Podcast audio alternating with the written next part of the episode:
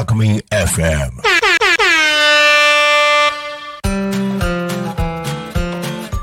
時刻は15時15分を迎えました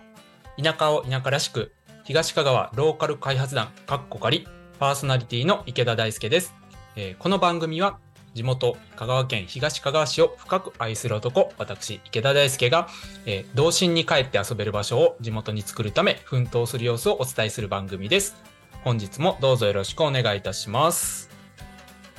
はい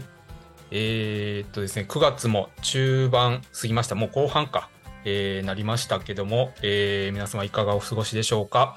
えーっとですね、今日はですね、えっと、なんて言いますか、えー東香川市にとって、えー結構大きな出来事かなっていう発表がありましたんで、そのご紹介をさせてもらいたいなと思います。えーそれがですね、えっと、去る9月10日にですね、発表されたんですけども、えっと、香川県には、えっと、3年に1回、瀬戸内国際芸術祭っていうのが開催されているんですけども、えーその開催地域の一つに、えー東香川市を、まあ、含めた、えー複数のエリアが、え選出されたっていうことをお伝えしたいと思います。えっと、まずですね、この、えー瀬戸内国際芸術祭って何っていう方のためにちょっと簡単に説明をしておきます。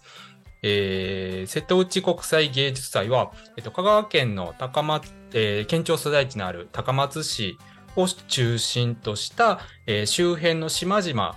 の、えっとエリアにですね、まあ、いろんな、えー芸術作品を展示したりだとか、えー芸術のイベントですね、舞台みたいなものとか、あとはまあシンポジウムみたいなものとかっていうのが、えーまあ、その期間内、芸術祭の期間内で、えー楽しめるっていうイベントです。えー、とちょっとね一言で言うとすごく難しいんですけども例えば、あの皆さん美術館に行って美術展とか見たりすると思うんですまあする方もいらっしゃるかなと思うんですけどもそういう形で、えー美術館に行って、えー特別展をやってるっていうのももちろんなんですけども、えー、とその島の、えー島だったりとか、まあ、高松市内の街中だったりとかにそういう、えーモニュメントといいますか芸術作品が、えー展示されていたりだとかまたはそれを使ってなんかワークショップみたいなのをしたりだとかすごいその美術とか芸術に関する、えーいろんなイベントが、えっと、その海域の間中楽しめるっていう形になります。で、えーその中にはですねまあもともとその、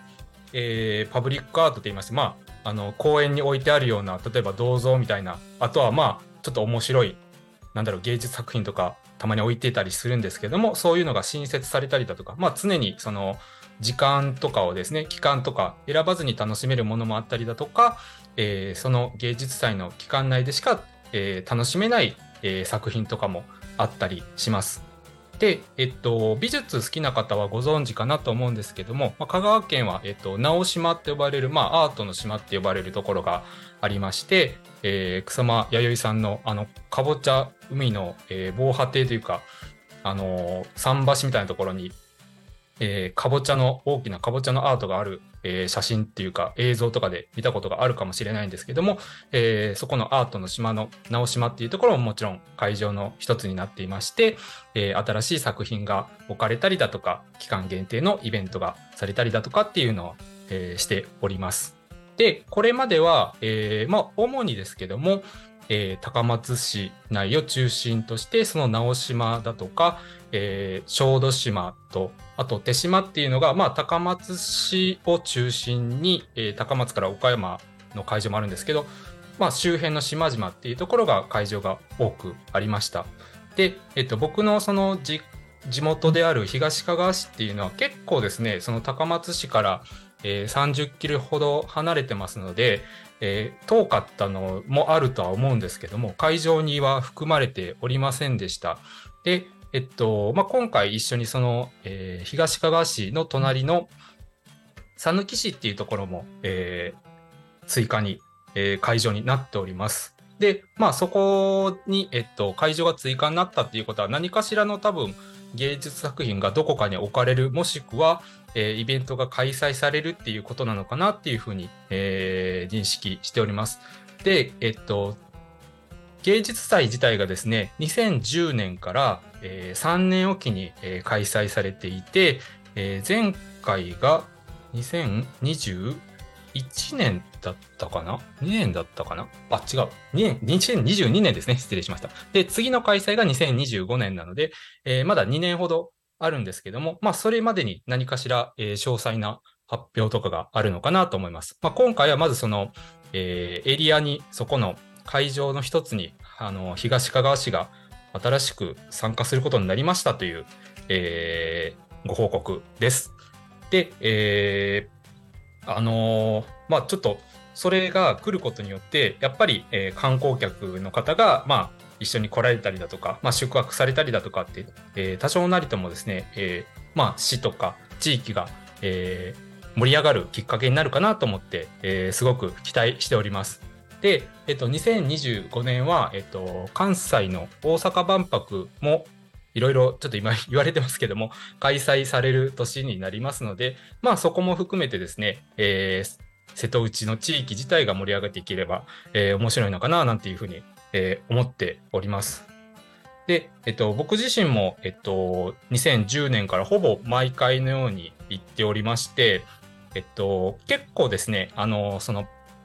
芸術祭の会期って言って開かれる開催期間がすごく長くてですね、2025年は4月18日から11月9日まで、えー、春、夏、秋って3つの会期に分かれて、えー、開催されてます。なので、例えばその春の会期だけしか見られなか見られないものとか、見られない展示作品とかがあったりするものもあります。まあ、えー、一方で、えっと、もう会期中ずっと見られるとか、えー、会期が終わった後もそのまま、えー、芸術作品が展示されたままでずっと今後も楽しめるっていうようなものもたくさんあります。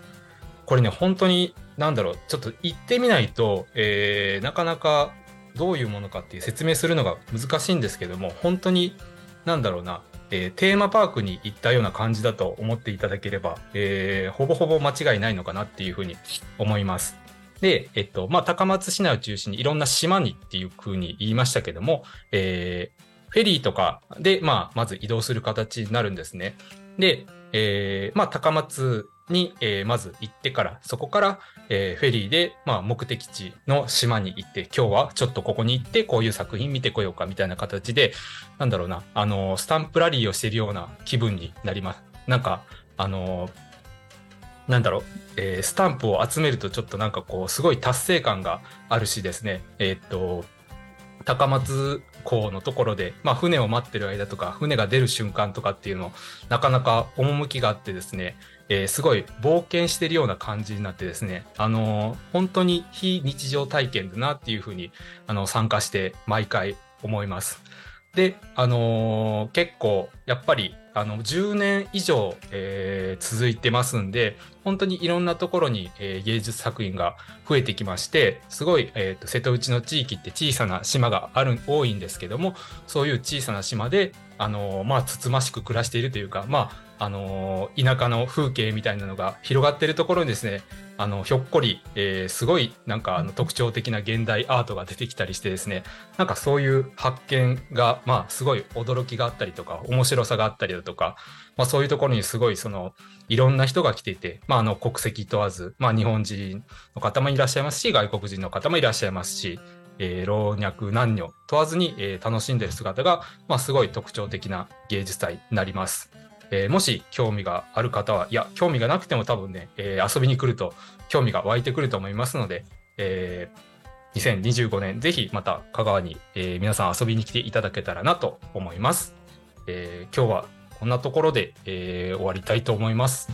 えー。そろそろこの番組の終わりの時間が近づいてきました。えー、この番組はリスラジ以外にも YouTube、Podcast、Apple、Spotify、Amazon Music、スタンド FM にて聞き逃し配信で楽しむことができます。また来週この時間にお会いしましょう。田舎を田舎らしく、東香川ローカル開発団、かっこかり。お相手は池田大輔でした。どうもありがとうございました。